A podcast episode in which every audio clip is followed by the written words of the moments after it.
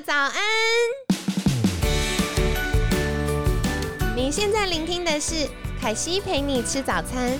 本集节目由好时好时提供，每天十分钟陪你吃早餐，聊健康。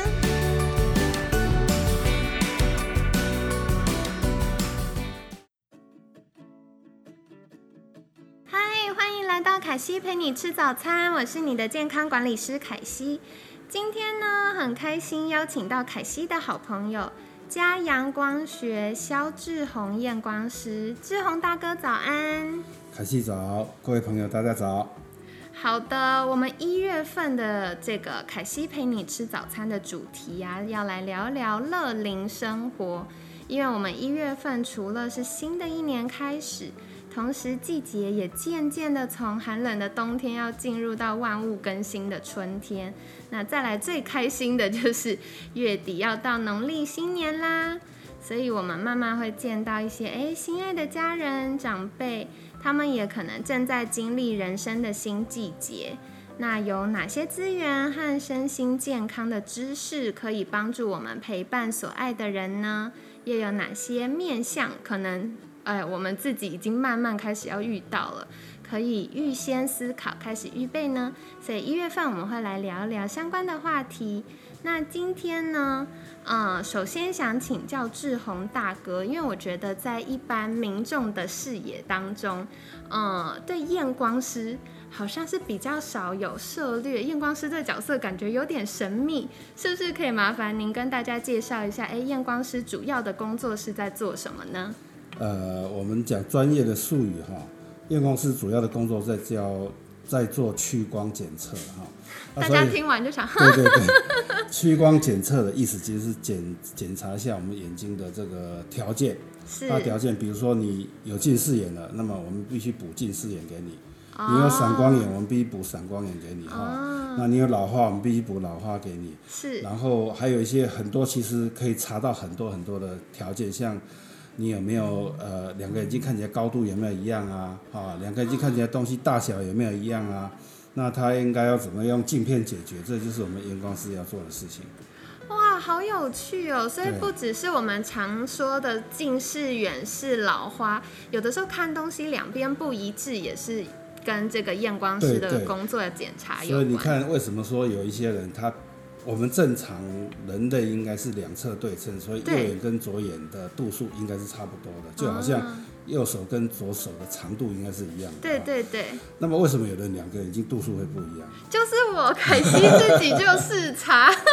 对对对，那他就是为什么呢？就是因为他的大脑永远学不会两个眼睛一起用，只会用一只眼睛。哦那么只会用一只眼睛的时候，大脑就会被迫放弃一只眼睛。哦那我们我们验光师有没有办法在他还小的时候哈、把这个屈光的缺陷哈、歼灭于无形，就是把它尽量把它矫正掉。矫正掉的时候，没它就不会两眼落差很大。哦，原来是这样。因为像凯西自己好像差五十度，然后我有听过有朋友差两三百度，我说也差太多了吧？还有差一两千度的。真的假的？哇，真的很不得了。对，哦，原来如此。那想进一步请教志宏大哥的，就是验光师跟眼科医师有什么不一样呢？对，所以顾名思义哈，验光师当然做我们叫做做屈光条件的检测哈，就是对说我们眼睛有哪一些呃条件呃是有有缺陷的，我对们我们可以去把它补正。对，那眼科医师他可能专精是在那个病理，比如说哦白内障啊、青光眼，他对，呃病症确定了以后，他应该要怎么处理哈？怎么对样降低这个这个这个疾病的严重性哈？甚至像有些青光眼它会失明，或者是呃糖尿病视网膜病变它会失明，那么眼科医生可以透过这个用药或是手术，可以尽量减少失明的几率。对了解。所以这个眼科医师主要处理的是疾病或者眼睛不舒服等等状是况。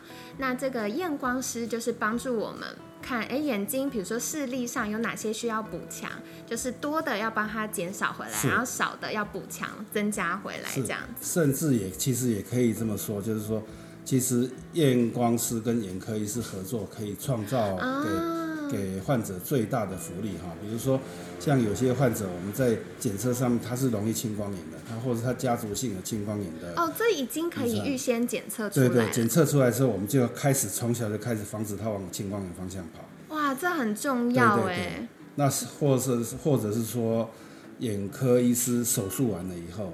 那么应该由谁来帮这个患者配眼镜？因为它是非常难的，或是有一些中风啦、脑瘤啦、车祸啦，他们是上到视力以后，该要该要怎么办才可以帮他回到正常的工作岗位？这就是验光师应该要做的事情。哇，真的很感谢志宏大哥的分享，因为我们一般想到可能就近视、远视、老花，可是像刚刚志宏大哥提到更多特殊状况，比如说哎车祸啦，或者是脑部有长肿瘤，这个就是更精密、更复杂的部分。哦，那接下来想再请教志宏大哥的就是，呃，验光师啊，刚刚有提到这是非常高度专业的事情，那如果我们听众朋友们。或者是小朋友对于想要成为验光师有一定的憧憬，那在能力或者是心态上有没有什么样的建议可以跟大家分享呢？呃，如果从小要立志当验光师的话，呃，您的数学观念要好哦，然后理化观念要好哦。怎么说呢？我们有牵涉到很多的公式啊，哦，对啊，当然现在有很多仪器可以帮助我们了。不过基本上之前像我们刚开始的时候。呃，没有这么多仪器帮助我们的时候，我们天天都在算那个三角函数。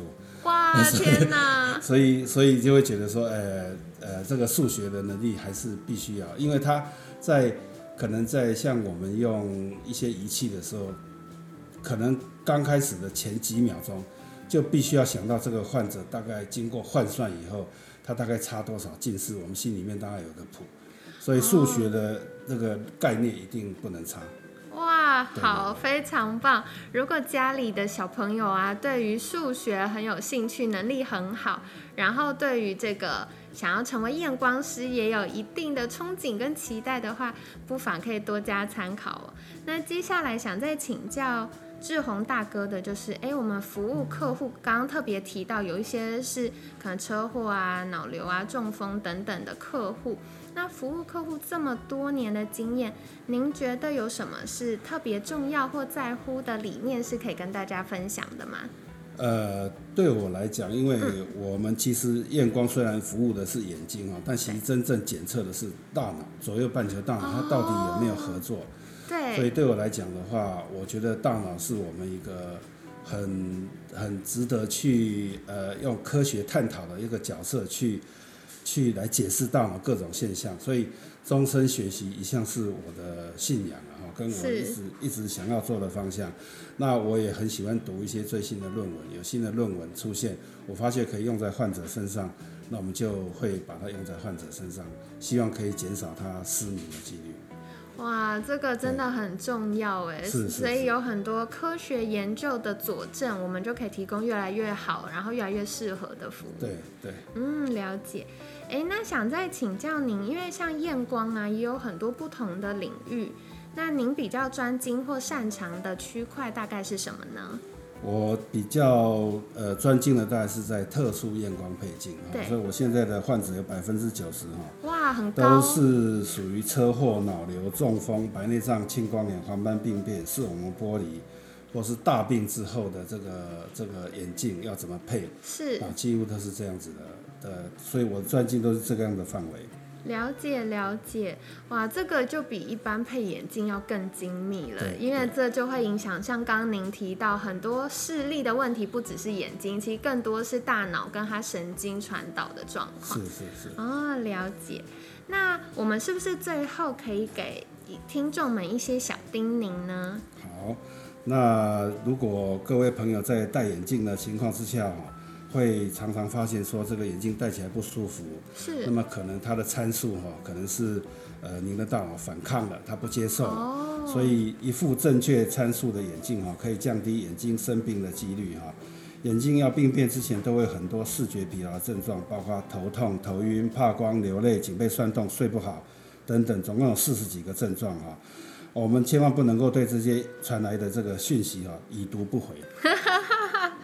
真的不只是妈妈的讯息不能已读不回，这个眼睛提醒的时候，我们要立刻做反应。是那其实我觉得刚刚志宏大哥提到的很关键，因为凯西常常听到，嗯、学生们会说，哎，眼睛不舒服啊，或者是容易头痛啊、畏光啊，或长辈最常说就是，哎，戴眼镜戴一戴会一直流眼泪这样子，他就不爱戴眼镜。是，所以这都是代表说眼镜是需要调整的，不是说哦不舒服就不戴了。像小朋友也是，很多青春期，然后视力开始有点状况，他戴了不舒服，他就不戴了，是，反而让他这个视力恶化。